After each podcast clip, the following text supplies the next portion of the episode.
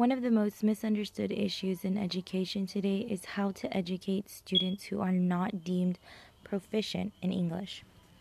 You may ask, what is an emergent bilingual? An emergent bilingual has been given different labels over time. Some commonly known are EL, English learner, LM, language minority, ESL, English as a second language, or ELL, English language learner and many others.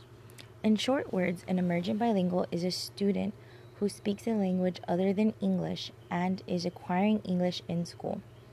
Based on Title III ESEA and No Child Left Behind, they have described these students who have different difficulties in speaking, reading, writing, or understanding the English language.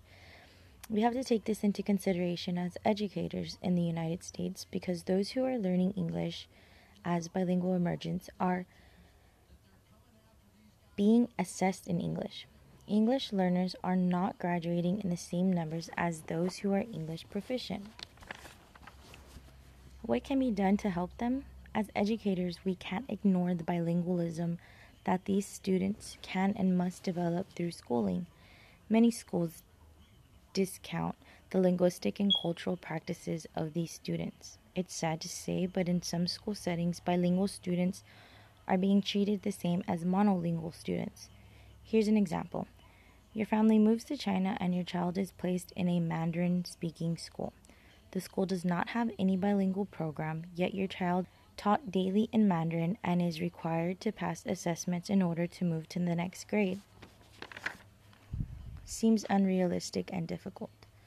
Many children are being put through this daily in education settings in the United States.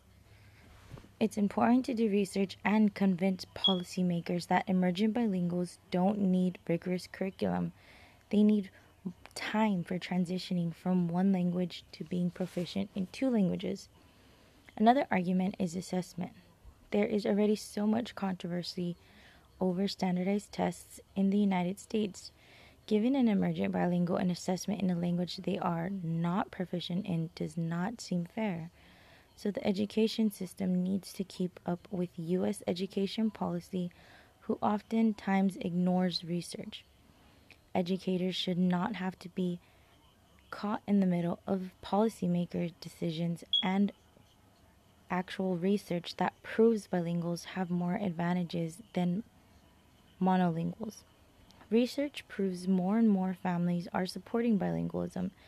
There is demographic data that is collected yearly to help identify emergent bilinguals for educational purposes. So, why are we still having difficulty helping them? There are emergent bilinguals everywhere. They are growing in numbers every year. In 2014, it was reported there were more than 4,929,989. Where are they coming from? An emergent bilingual is anyone who travels or migrates to the United States who speaks a different language other than English. But most emergent bilinguals are born here in the United States. Most are reported to live in California, Texas, Florida, New York, Washington, and Colorado. All emergent bilinguals are of different races and mainly attend urban schools. Some of the primary languages spoken by emergent bilinguals are Spanish, Somali, Mandarin, German, and Arabic. Emergent bilinguals are of all races and ages. As mentioned earlier, a big percent of emergent bilinguals, three fourths, are born in the United States. This is because parents raise their children to speak the primary language other than English. Today's education system does have an increase on refuge education alone, but still does not add up to the high numbers of emergent bilinguals needing assistance in education systems in the United States. Because of the ESSA Every Student Succeeds Act, there is a small increase in bilingual education programs like Structured English, Sheltered English, Submersion, ESL, Pullout, and Standalone. Those are just a few programs. All programs, all these programs have the same advantages and disadvantages. They all have the same goal of linguistic assimilation with a shift to English only, which is not what's important. We must help the emergent bilingual to use their home language to learn English and stay proficient in both languages, to make it into mainstream education as a fluent bilingual speaker. Programs like developmental bilingual education, late exit, two-way, dual language, and dual immersion are just some of the more successful programs that promote fluent bilingual learners. It's a time process, but it can be done.